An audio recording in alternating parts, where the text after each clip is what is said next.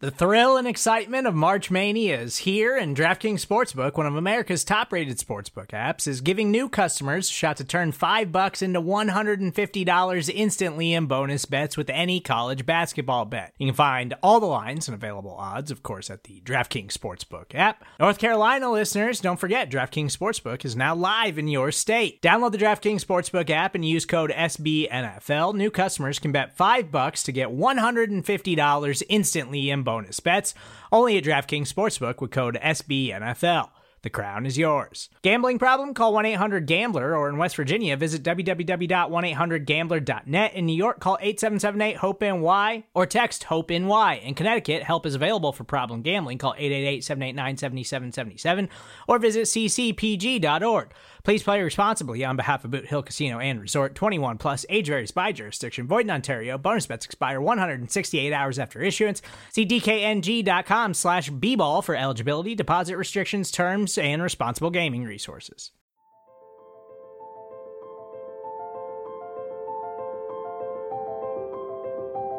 Michael Kist. You caught me not listening again? Benjamin Solak. You never listen! It's the Kist and Solak Show, presented by SB Nation and Bleeding Green Nation.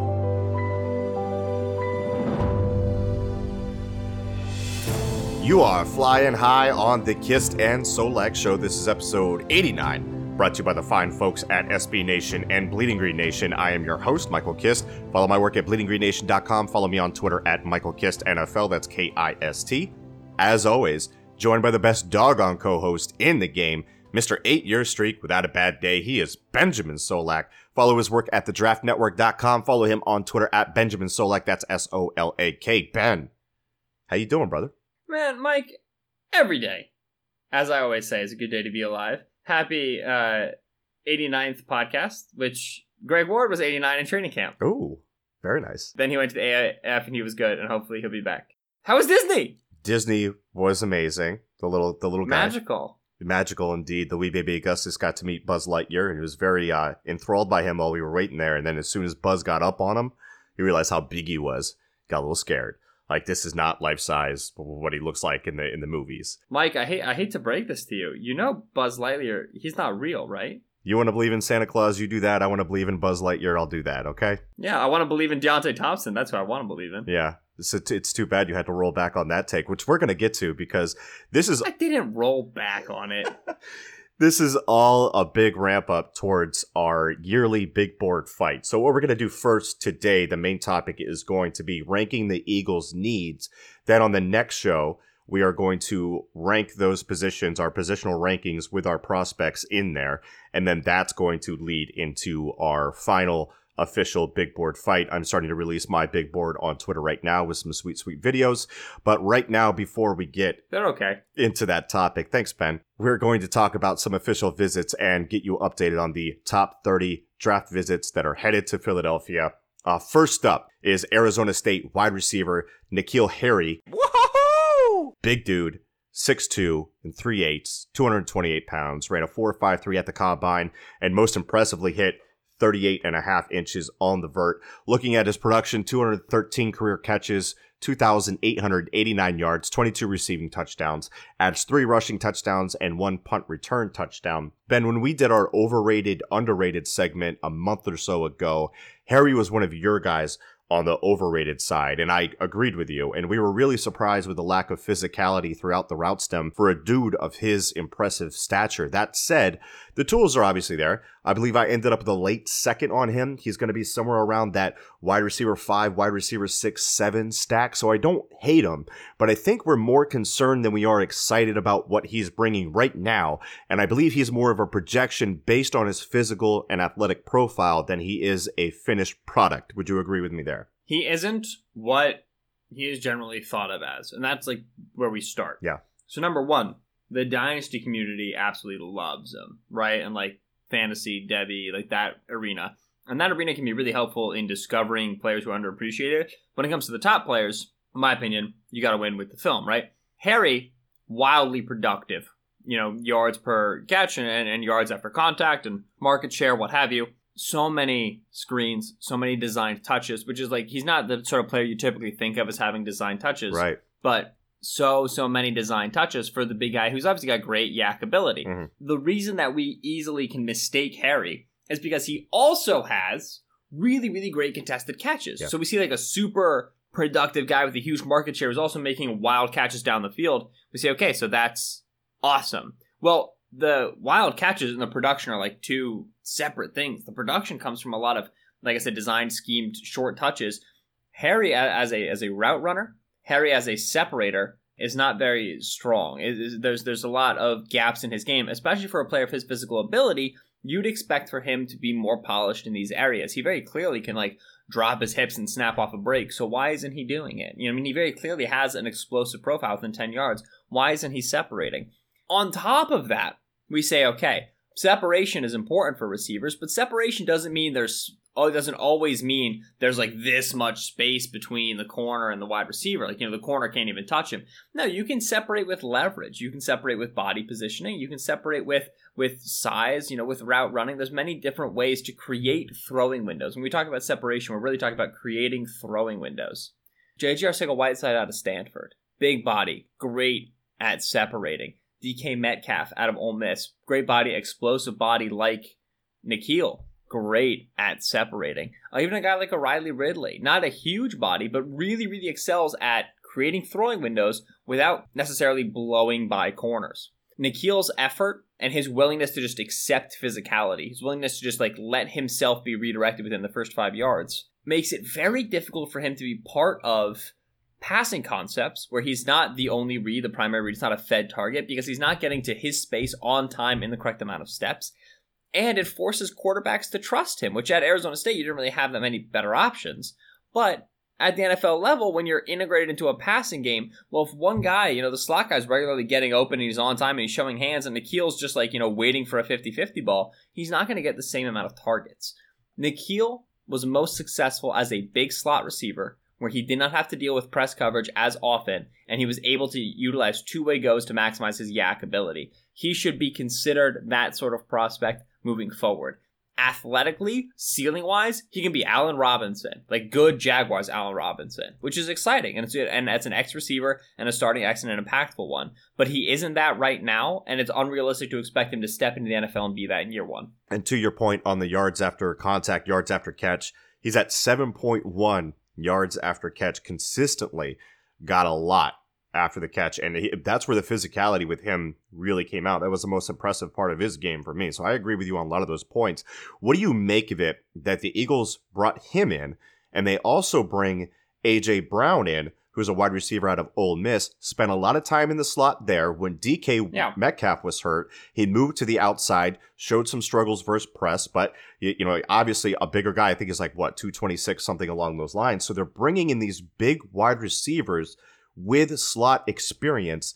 What does that mean? Is this is this them trying to look at maybe someone that down the line could eventually replace Alshon Jeffery? Like, let's start to look at big wide receivers, and we might not take one this year, but at least we'll know what we like. Or is this something where they're saying, let's look at Nelson Agholor's long term picture here, and we want to go big slot, and we want to have the biggest tall tree slots in the freaking league. We're going to be like Stanford in the NFL with all their big guys, and we're going to have Alshon Jeffery and N'Keal Harry, and we're going to have these big dudes operating for us with our tight ends with Zach Ertz and Dallas Goedert, who take a lot of reps out of the slot. Is that more of the line of thinking you think? Yeah, I mean, to me, when I just look from a contract perspective, right? I mean, Agholor is gone next year unless they re sign him. And Jeffery's through 2021. That's the last year of his contract. That's correct. And if I look through the contract, I don't. Obviously, like you could cut him, you know, after 2020 probably, but I don't really think it makes sense. Guy's gonna uh, his co- average contact number is 13 million, which to me is already a deal. He's not even 30 yet. I think he just turned 30, didn't he? He's 29 years old. It's February 14th. He turned 29. So he's a young 29. Oh, so he just turned 29. Yeah. Okay. And so, yeah, like you could cut him in, you know, 2020 to 2021 and save yourself 13 million. But to me, I just, I'd rather just keep Alshon Right. and pay him, you know, 13 million. I'm really, I'm very comfortable with that. So to me, I don't think this is Alshon. I think it's more an Agholor replacement. And when, like, you know, Agholor out of the slot, well, you know, wins with route running explosiveness, you don't have to win that way out of the slot. You obviously can win with big slot style receivers, which AJ Brown and N'Keal Harry are, but they're not sacrificing on athleticism. That's important to remember. Right. Like, they're not going to be as quick or as explosive as Agholor, but they're also heavier than Agholor. So for their weight, Brown and Harry are both great athletes, and so it's not like you're you're you're totally giving up on that aspect of winning out of the slot. Like they can both still win with two way goes and with quickness accordingly. It's not like playing Kelvin Benjamin in the slot. These guys are actually athletes. And right, and I really like that. And and we've talked about Agholor, my opinions on him before. I just don't see him as a guy that you know is necessarily worth a big second contract. So I love that potential idea. I even would go so far as to say they were already sniffing up this tree with the Mack Hollins pick Hmm. two years ago. Mack Hollins, 6'4", 220, and had experience playing out the slot. That's interesting. What do you think of it being a big smokescreen for them taking a smaller, shiftier guy to put in the slot? Do you think that's a You possibility? mean I mean, like how Peter King said that they should draft Marquise Brown at 25 overall? number one, no, let's not do that because that is not a hmm. top 25 player, not a top 30 player. I don't think a top 40 player on my board right now. And when you have DeSean Jackson, I don't think reaching for a speed threat is exactly what you want to do if you're the Philadelphia Eagles, especially with a guy like Especially one who's worse than DeSean Jackson was. exactly where I was going with that. so yeah, not going to go with that. But do you see it as a pot? because these visits they do them for a lot of reasons. I've already brought up the fact that you know, like, and teams do this with quarterbacks too. They'll bring in a quarterback because they might not necessarily take one, but they think they might have to take one down the road.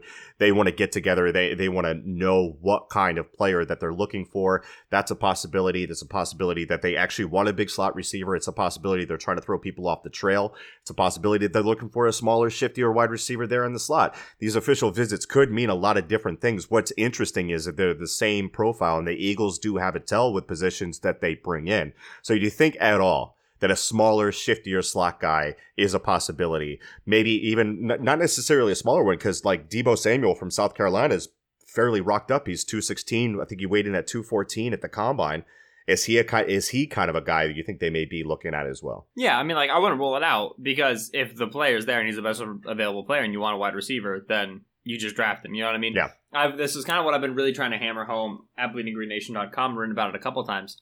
Teams evaluate the players in the draft. How do they do so? Well, they have like player profiles, not dissimilar to like you know what the draftnetwork.com has. Wonder where we got that idea. and those player profiles are going to be full of information, predominantly athletic testing and you know film study, but also there's going to be the background notes that are accumulated by scouts over the years, and there's going to be the notes on on demeanor, ability to work in a team, leadership, workout ethic, etc., etc. If there's an area of that evaluation where you feel incomplete, like N'Keal Harry is a great example. I cover the Pac-12 for the Draft Network. I've had some good access to the Arizona State program over the past year or so.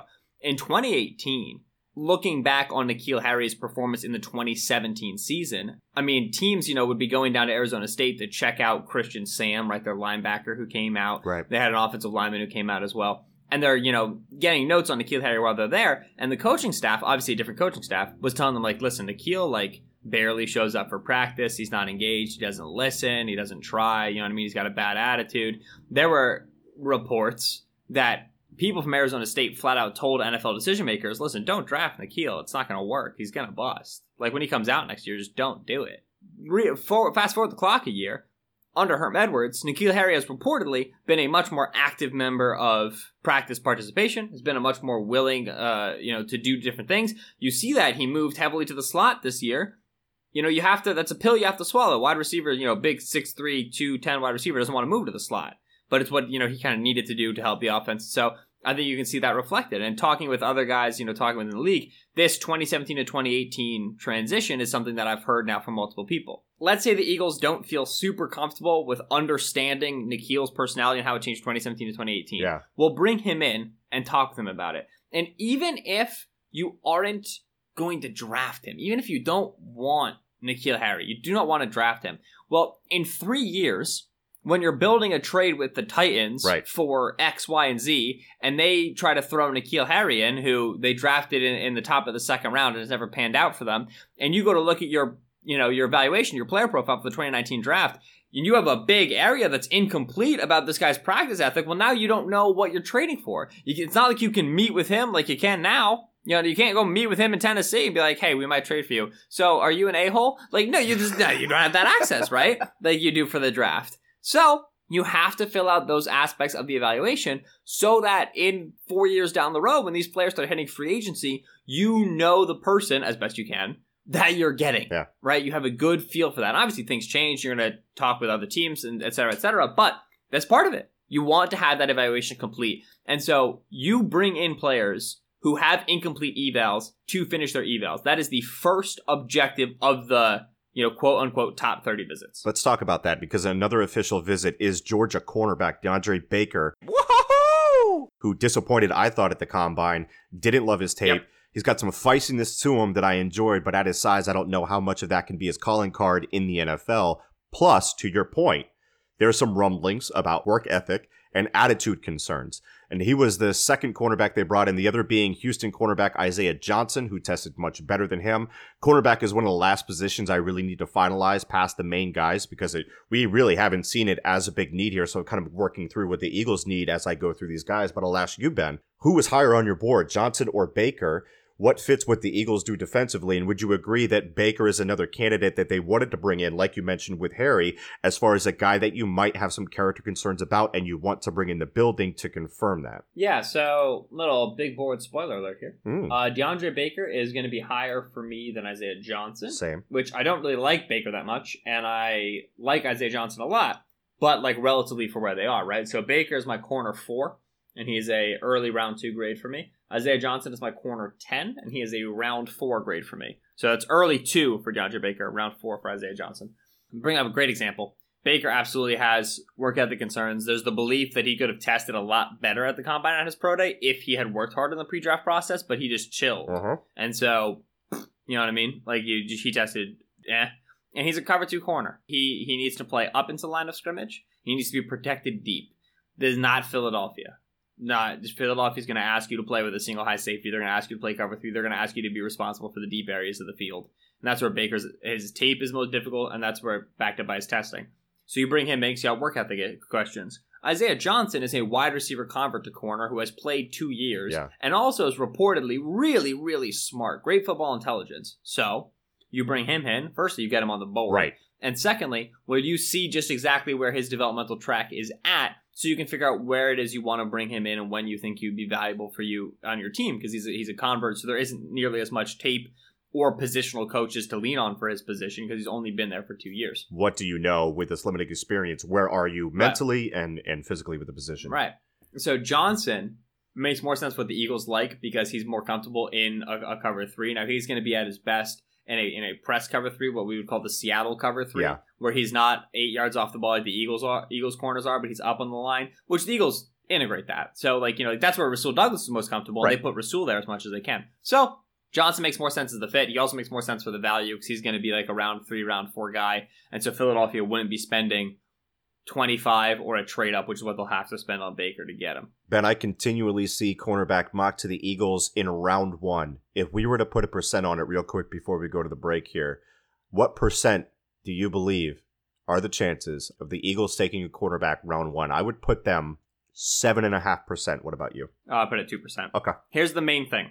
Because this has had so much smoke to it, and it's very important that it's not fire, it's smoke. Because it's just the media doing it. Right. But very important to remember. Yeah. I mean, the Eagles have brought in three corners for visits. I get that, but still. I don't think any of them are first round. Were there any first round corners in there? That Oruwariye is, maybe, Maybe. the Penn State kid. yeah, Yeah, maybe. But even then, like, he'd be a surprise. Mostly media driven smoke.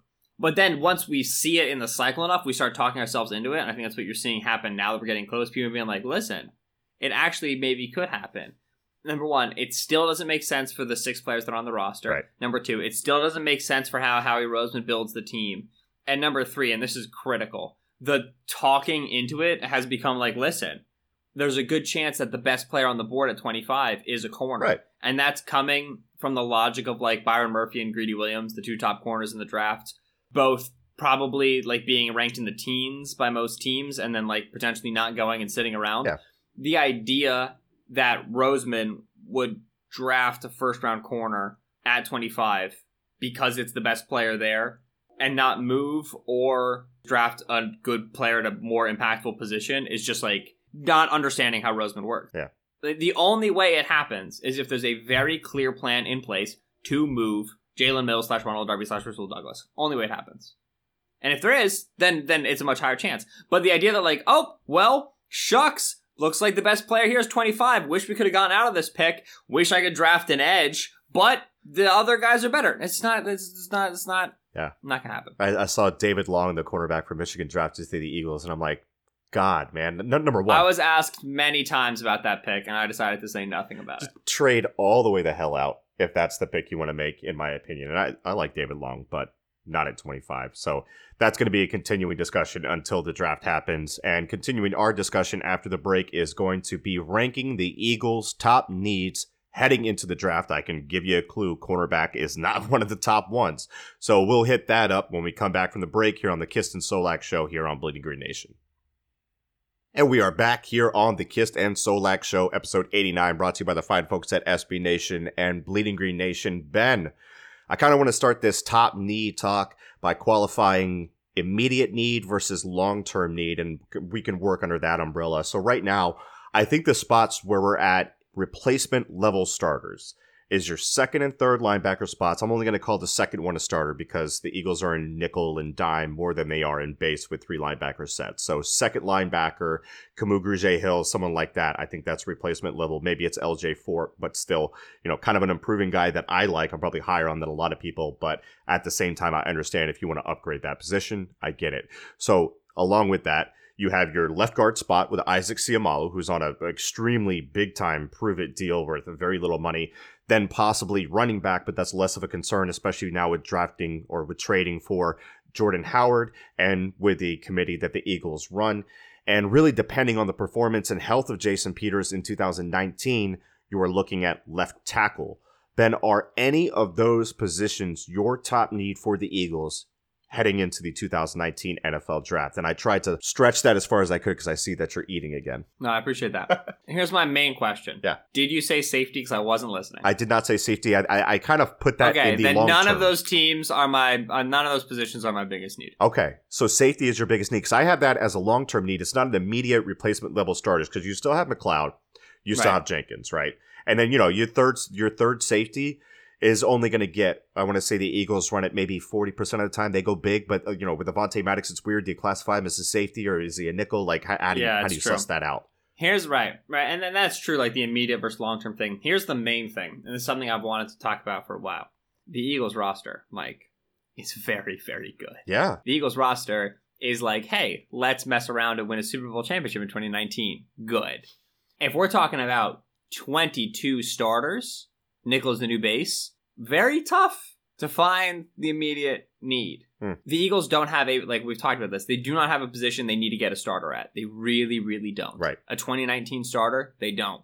And so to me, it becomes which position sub package wise will provide the most value and then also provides value 2020 and beyond. And that's where safety wins out for me. Yeah. But the reason that is, is because the Eagles roster is very, very, very good, friends. And so 22 starting players, they don't need a starter anywhere. So that's an interesting way to look at it because they don't.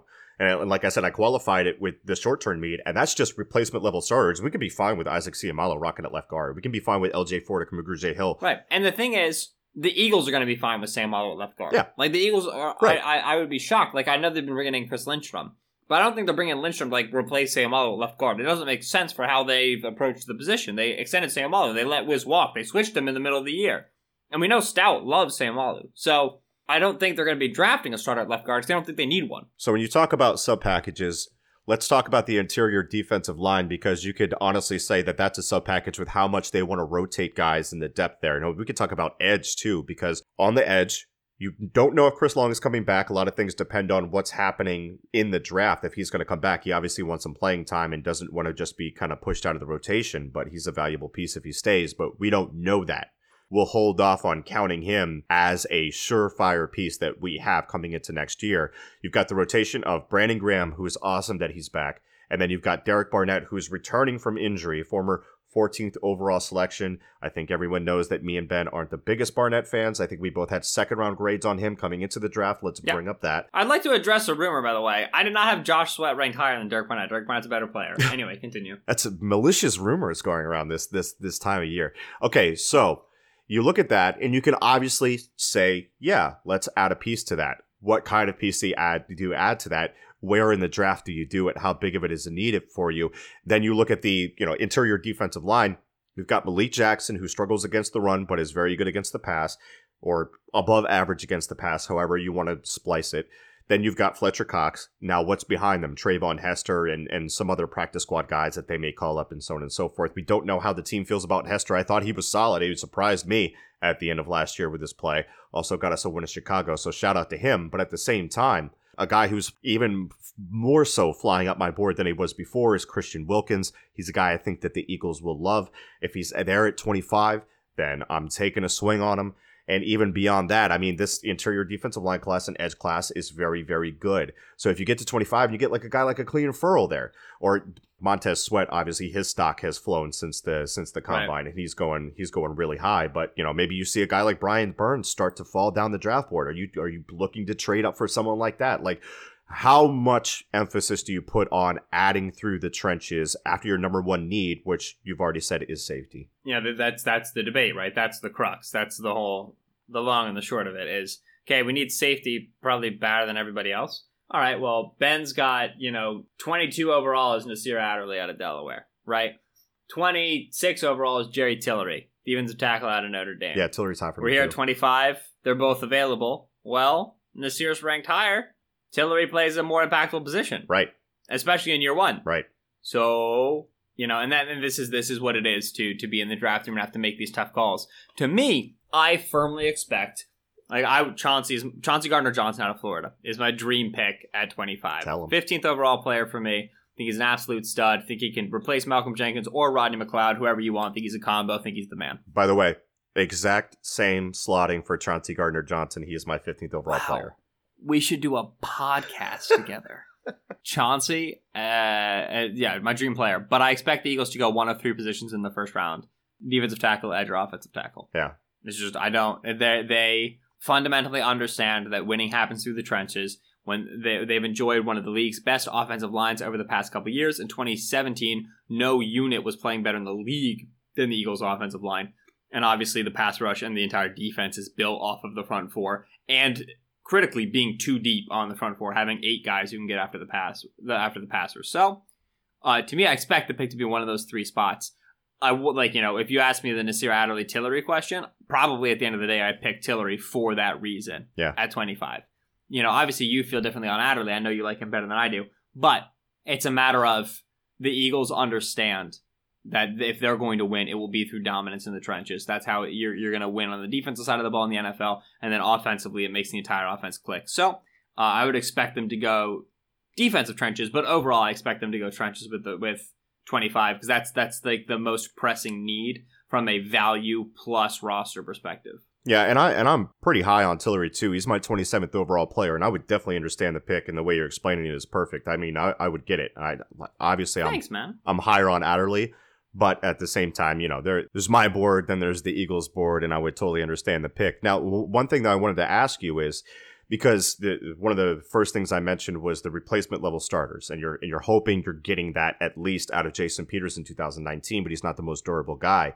Now, I understand that the way that the board falls to 25, especially with the Texans right in front of us, isn't exactly great for offensive tackle. So, is that why we're not mentioning it as much? Because I could argue, and I will argue, that offensive tackle is my second biggest need, possibly even my first biggest need coming into this draft. How high is offensive tackle for you? Because we've been pounding the table for offensive tackle for two years now, as far as a long term plan goes. Have you fallen off that Right. train? No, I would put offensive tackle two, Mm. probably behind safety. And here's what it comes down to for me. And this is the easiest thing to forget that if Lane Johnson does one wrong protein bar, he is suspended for two years. Yep. Like the Eagles could go from 100 to zero in like a week Uh-huh. at the position.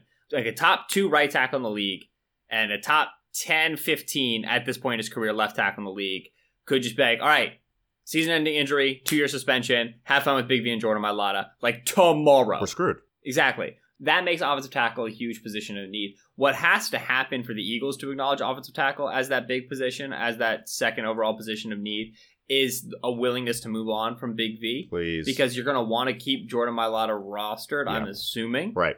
Uh, you know, like, I, I don't think year two is early enough to, like, set sail on that project if he still needs time, which I'm imagining he does. So Oh, I think you, you you're trying to keep him around.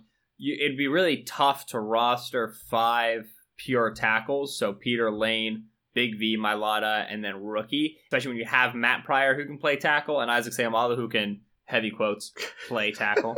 so you wouldn't really be able to roster five. So if you're gonna draft the guy early, you know you're gonna roster him.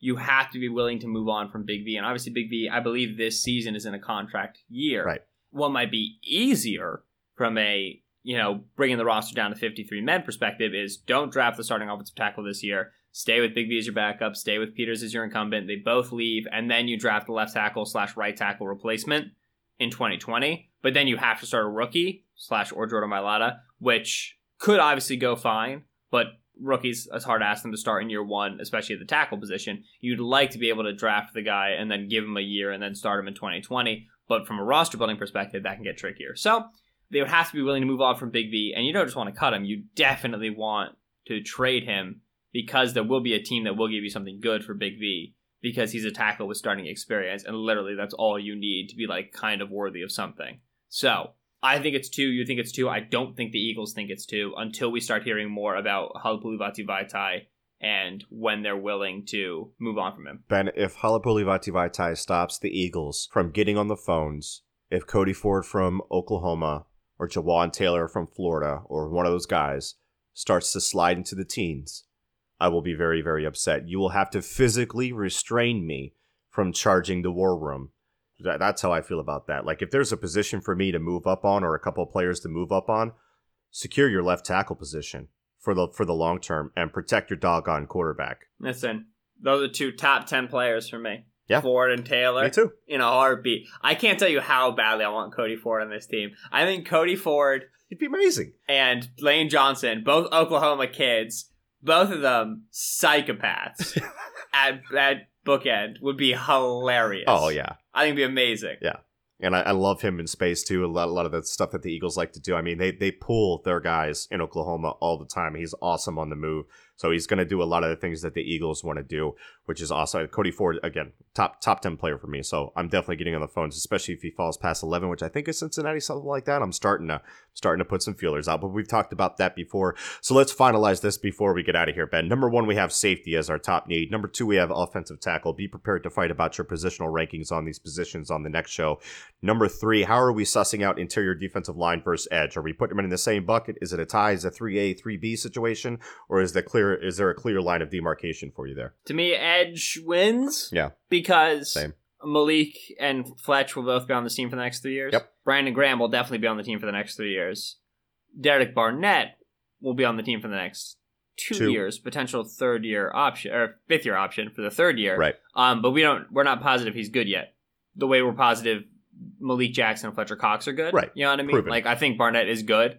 But yeah, proven is a great word for it. And then Chris Long gone question mark, Vinny Curry one year, Josh Sweat injury prone, Joe Ostman a dude from the practice squad. So I think there's there's a more likely bigger need for an edge three slash edge two than there is for an interior defensive line three interior defensive line two.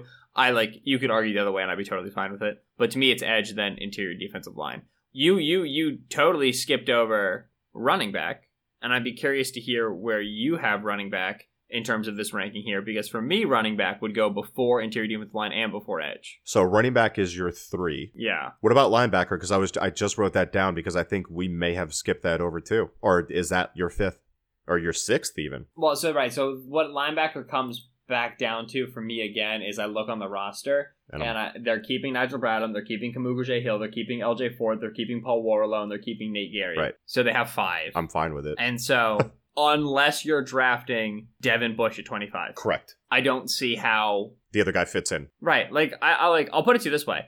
I will be pleasantly surprised if when they draft like the fourth round linebacker to fight Nate Gerry to try to like, you know, push Gerry and maybe even push like Worrilow. I guess like maybe they're not locked in. Obviously they extended Worrilow. But if they bring in that fourth rounder to be like, hey, Nate, how about win a job? That'd be great. I just don't think they're gonna do it. Now, is running back your third need because you're down on Jordan Howard? Yeah. I mean I don't I think Howard's a one year contract who isn't very good. I think Corey Clement had a good UDFA season for a UDFA. doing a lot of things he didn't do well at Wisconsin, and then this past year obviously wasn't very involved, and I'm just not sold that he's a thing. And then Sproles is gone. You know what I mean? So like, obviously we acknowledge that there's a bevy of bodies at the running back position in the league. You always bring guys in, and their production is is more offensive line based. Like we acknowledge that, but you do actually need players. Yeah. And the Eagles really just don't have anyone in 2020 that to me is like amazing. Yeah. You know. So I can rock with this. Number one is safety. Number two is offensive tackle. Number three is running back. Number four is edge. Number five is interior defensive line. Number six is linebacker. Where would you put interior offensive line? I don't even think of that. Well, you're the one drafting cards in round two, so you better thought about it. 5A. I'm putting it before linebacker. Right. Then that makes sense. What like we talk about like long term needs versus immediate needs, but also, and this is something that I've I've been like thinking about mulling over, and it's worth talking about. There's a difference between day one needs and day two needs and day three needs. Because on day one you're drafting a starter, and on day two you're drafting an eventual starter slash role player, and on day three you're drafting a developmental guy slash special teamer. So there's like different types of draft picks depending on the day, and even different types of draft picks within the day. So like linebacker is a great example. Linebacker is either a round one need for Philadelphia or it's not a need. Right. You know, like because they have four bodies in Camus, LJ Fort, Paul Worrilow, and Nate Gerry who like are rosterable and can play on special teams and are fine. Right. And then they have like one starter, Nigel Bradham. So they feel like they can get a second starter out of those four, then don't draft anybody. Mhm. If you can't, well, you have to go draft a starter, which means it's like a need, it's a need, it's a need. Draft one, draft one, draft one. Drafting a guy in round four doesn't solve your problem. Yeah. Needs shift throughout the draft, throughout like like chronologically. So for like offensive linemen, I don't think it's a need at all. But if it is a need, yeah, round one, round two, because it means that they're replacing Seumalo, and you need to have a starter level player. So that's why, like, 100%. you know, listing needs just like uh, in a discrete fashion Yeah. for the whole draft is a good exercise because it brings up these conversations. But there's no way to make a list one through seven that's right. Exactly. It all depends on how the draft falls. That's a good way of putting it. In fact, I'm, I'm probably going to move up interior offensive line to five because I Oh believe darn! I believe the upgrade there is more possible than you're going to get from upgrading from Fletcher Cox and Malik Jackson. I feel like you can get a later round guy in interior defensive line that can contribute. I think if you're going interior offensive line, like you said, you need to go earlier. So I'm switching, officially switching that, which is going to send ripples throughout the front office of the Philadelphia Eagles. Ben, that's going to do it for the Kiston Solak Show. Say goodbye to the gentle listeners. Hey, thanks for listening to the show. Had a good time, had some laughs, made some memories, talked about the Eagles. Always had fun. Say that you liked it on in the iTunes. We write it, and that was nice. Send five stars. you are nice at Benjamin Solak at Michael Kist. Send Twitter. Subscribe. Listen to other shows. Also nice. Also fun. Thank you. We all we got? We all we, We all need. we need. Oh, what? Fly, Eagles, fly. Fly. Cacaw, would you?